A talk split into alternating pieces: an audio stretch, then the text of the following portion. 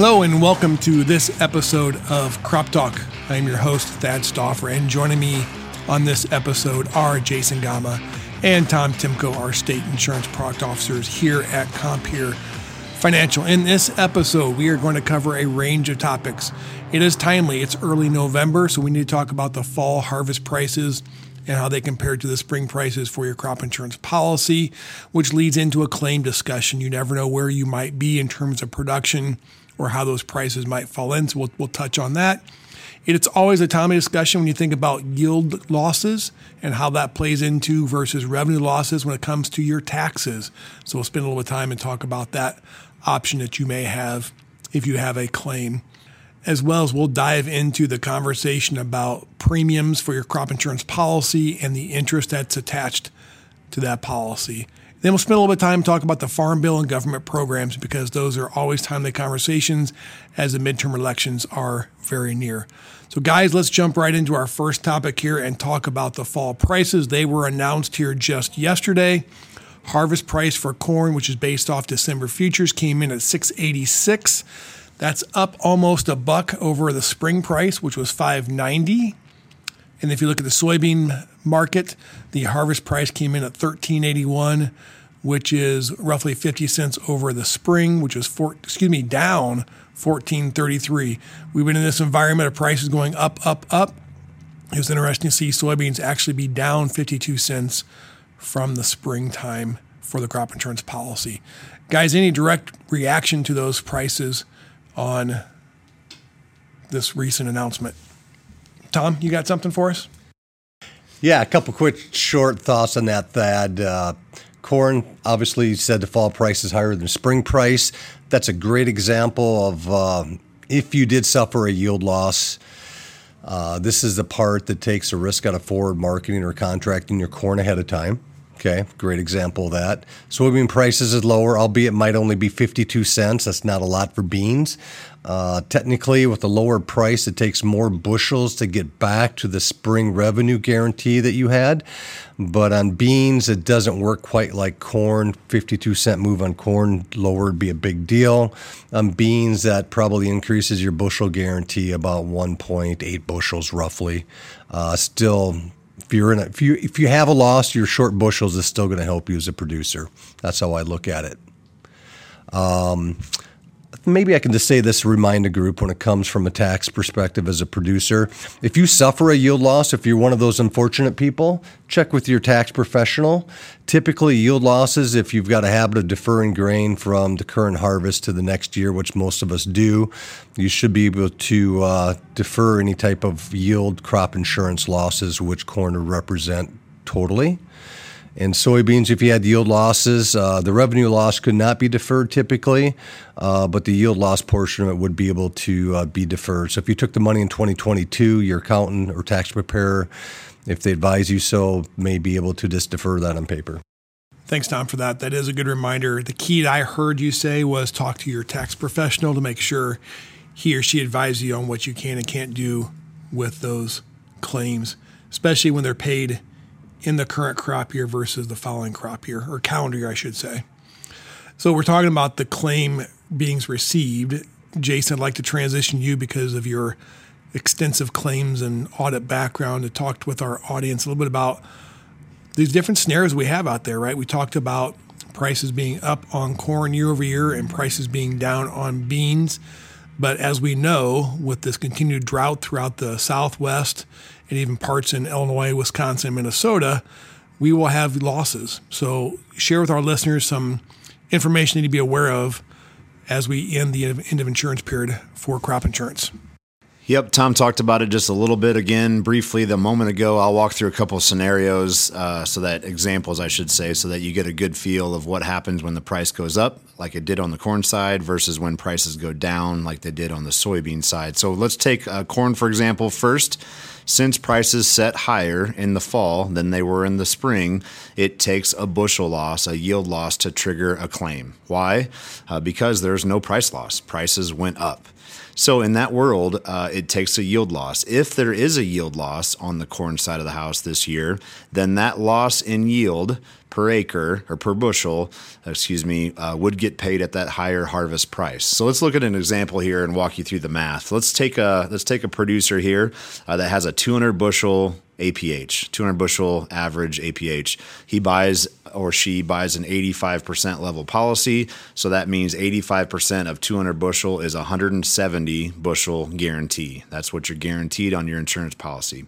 Since you bought a revenue protection policy, price protection's involved. So our spring price, as Thad mentioned, was 590 on corn, which gives you just over $1,000 of, of revenue on that, uh, on that policy. Our fall price came in higher at 686. That is 96 cents higher than the spring price. So let's say we have uh, harvested bushels at 160. Okay.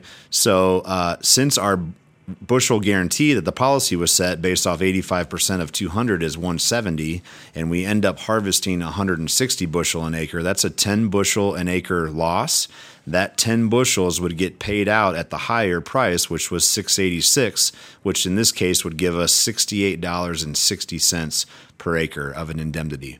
So pretty simple when prices go up. Uh, you have to have a yield loss, and that yield loss will get paid at the higher harvest price. Pretty simple.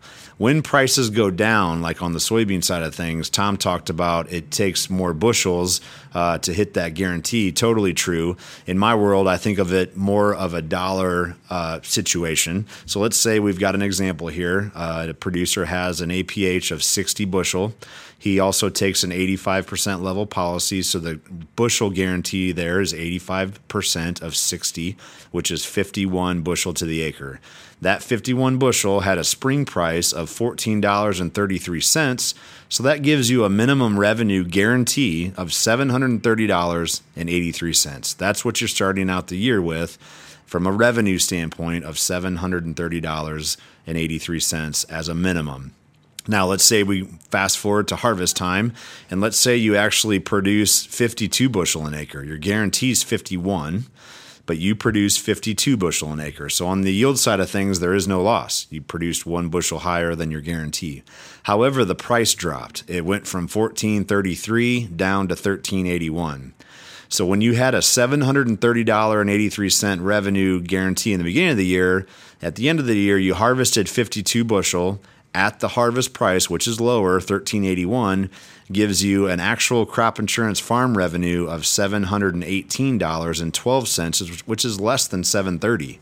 So then you just take the 730 that you were guaranteed at the beginning of the year minus the 718 that you ended up harvesting and it gives you a $12.71 loss per acre. So that's how I explain it. Um, pretty simple though, and uh, and the value that your revenue protection policy gives you, uh, and the reason why you're purchasing it. Thank you for that, Jason. I think uh, a lot of math there, a lot of numbers. That's the reality of the world we live in and deal with in crop insurance, and making sure we do the math each and every day for each one of our clients because that's important for what we do. But if you're like me too, and you heard that conversation, you're also like, it is a lot of math. And the good thing is your Compeer insurance agent has tools and resources to actually walk through those scenarios, whether that be a grid or a math scenario to actually plug in the numbers and see the math for itself. Okay, let's switch gears. We talked about the claim side, but let's also talk about the policies that have been in place since the crop was planted this last spring.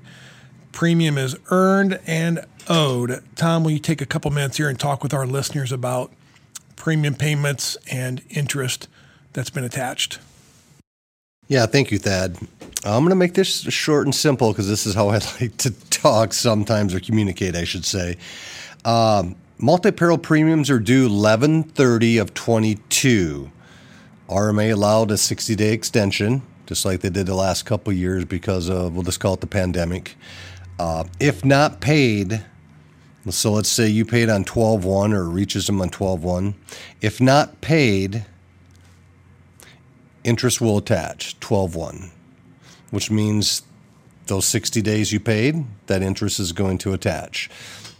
Uh, my message is just make sure you get your premium sent in and paid uh, in the next week or so. That's my message.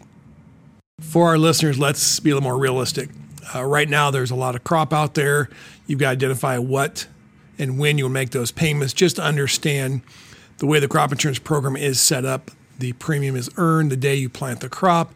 Those bills will come out, and as Tom mentioned, the interest will accrue each and every month until we hit that March 15th for multi peril. And at that point in time, if the bill's not paid or a payment plan has not been set up with the AIP, then your policy will um, become void in the next crop year. If you have any questions, please don't hesitate to reach out to your insurance agent, ask those questions. All right. As we sit here in early November, as I mentioned at the beginning of this podcast, we are nearing the midterm elections, which also means, too, we're waiting to see post midterm elections what happens with the House and Senate in terms of ownership control, because we are in the midst of a number of listening sessions, sessions, it's a hard word to say, on the Farm Bill. And so, for our listeners here, just understand this. We have attended in the last few weeks a number of different sessions with industry groups, both in the farm credit side as well as industry partners, to really learn more about the Farm Bill. And we've engaged with some of the folks in the, both the House and the Senate. What I can tell you from a crop insurance perspective, the theme do no harm to crop insurance is very loud and very clear from both sides of the aisle, which is great for us in looking at how we best maximize subsidies and maximize the opportunity we have to have a good policy in place for our crops. So, one thing I will say too, as we see January hit in early spring, and we anticipate those conversations on the Farm Bill to really ramp up through the spring and summer with a hopefully resolution towards this time next year.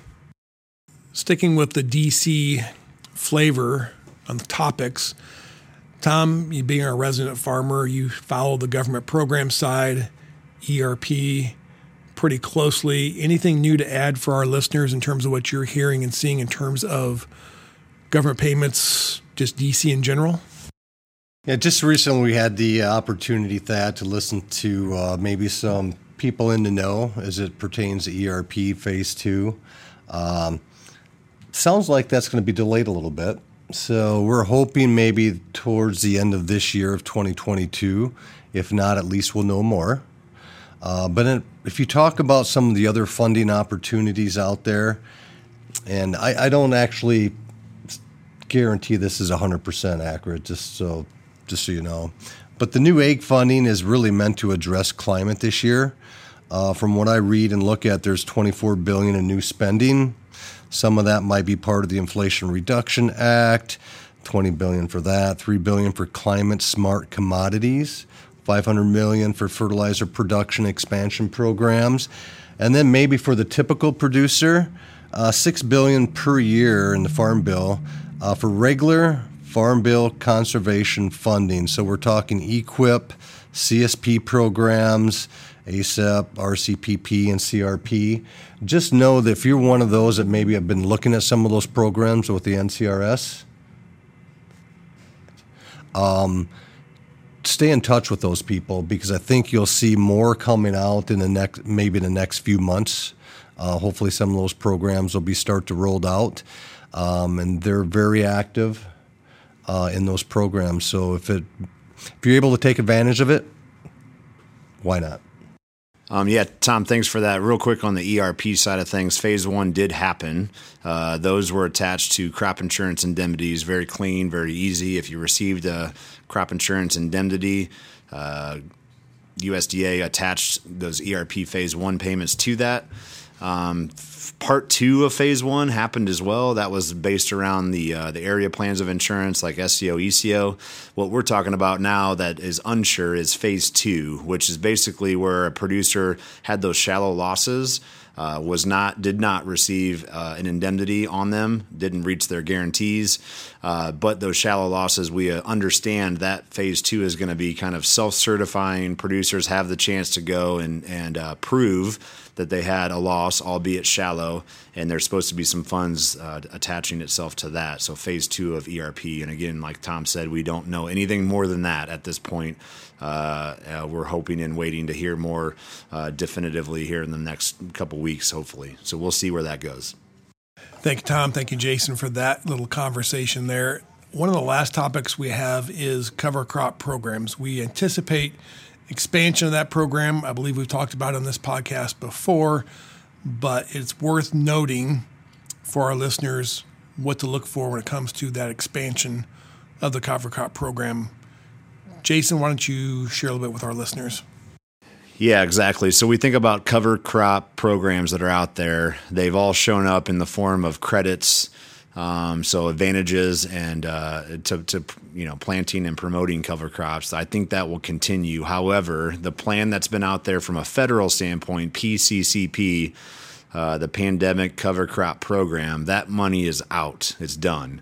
Uh, there is no more COVID money uh, assigned currently to that PCC program, which is the federal cover crop program. It is important to outline, though, that a lot of the individual states, as well as some other private entities, private companies, are coming out with their own cover crop programs. So I would assume that the state level cover crop uh, credits will continue to happen. And again, we talk about carbon neutral. There's big companies out there at the moment that are attempting to make these claims of being carbon neutral by X date. So they're also providing individual programs out there to producers to plant more cover crops so that uh, they can uh, benefit from that and, and produce and show uh, cover crop neutrality, if that's a if that's such a word. So I think the message I wanted to, to lay out again is the federal side of the cover crop program has ran out, it's ran dry, but there will be more and more individual uh, programs out there to take advantage of if you're one that uh, that does cover crops or looking to do cover crops. All right, thank you, Jason, for that cover crop conversation there. As we really think about wrapping up this conversation here today and leading us into the end of 2022 into 2023, a lot of options for you to consider on your operation moving forward. Obviously, the uncertainty with volatility, the prices, the weather, input prices, supply chain, all those things are uncertainty. And when you think about your 2023 crop insurance decisions, it's not too early to be prepared for that. So if you've not been on compeer.com, please check out our margin manager tool. That's a great resource for you to identify what you need to break even, what that cost production does, because that will be very helpful as we think about layering in the right risk management plan for you in 2023. So as we head into 2023, we're not going to hide from our approach of conversations we want to have with you, especially if you're a current client of Compeer or a future client of Compeer we're going to go in and really talk to you about what's important to you, what's important to your operation. And then we're going to really dive into the farm bill discussion. That's really an important place to start with. That ARC PLC decision is very important because that leads into this discussion of purchasing SCO. That layered band of coverage is something that is a great subsidized option for you and your operation, but we want to understand what's important to you, ARC or PLC. And that will really drive our multi peril discussions in determining what is that right plan of coverage, plan in general, unit structure, all the things go with it to determine what your multi-peril coverage would be. And then we'll talk about whether we want to add on ECO or private product, and then where the hail, the wind, the replant, those named peril products come into play. So that's our strategy. That's our lineup. It's a conversation. It's basically helping us understand what's important to you and how we provide you the best and most comprehensive risk management program to meet your needs. So, with that, we will wrap up today's conversation. If you have not subscribed to this podcast, we encourage you to, to subscribe. If you haven't given us a rate, please give us a rate and leave a comment, and we will talk to you next time. Thanks.